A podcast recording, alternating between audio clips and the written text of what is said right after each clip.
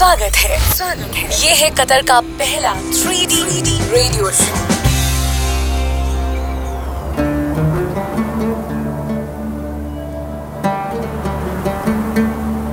इतिहास के पन्नों में जब कतर को ढूँढने जाएँगे तो बेहद खास और रोमांचक किस्से पाएँगे। ऐसा ही एक किस्सा है एक ऐसी जगह का, जहाँ आप फैल्कन्स को अपने हाथों में लेकर फक्र से तस्वीर खिंचवा सकते हैं। चहल पहल से भरपूर गलियों का दीदार कर सकते हैं।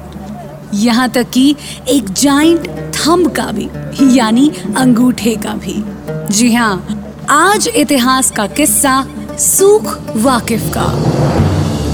इतिहासकारों की माने तो लगभग 250 साल पहले कतर के सबसे अहम बाज़ार यानी सूक वाकिफ की नींव रखी गई थी। समंदर के रास्ते आए बदूमों और सौदागरों के लिए इसे कायम किया गया था। न सिर्फ़ मिलने जुलने के लिए, बल्कि तिजारत यानी ट्रेड के लिए भी। उस समय बेचने वाले दरवाजे पर उनके सामान जैसे मसाले, जीरा, दालचीनी, मछली, कपड़े और लकड़ी की नुमाइश के लिए खड़े होते थे।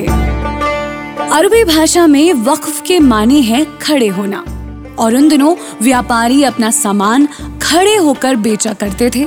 और अंग्रेज़ी में लफ्ज सूक का मतलब होता है मार्केट। और इसीलिए इस ऐतिहासिक बाज़ार का नाम हुआ सूख वाकिफ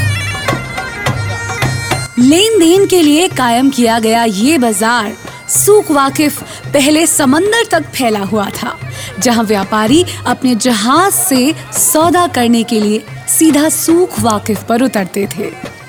और फिर धीरे धीरे इसकी सीमा छोटी हो गई।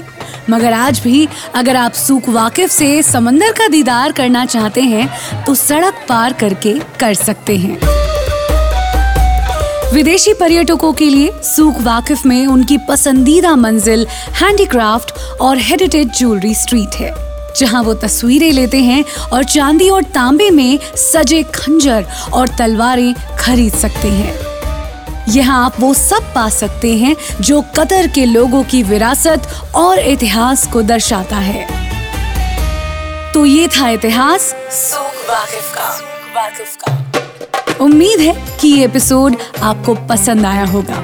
अगली बार मिलते हैं कतर की एक और हैरत अंगेज जगह के साथ।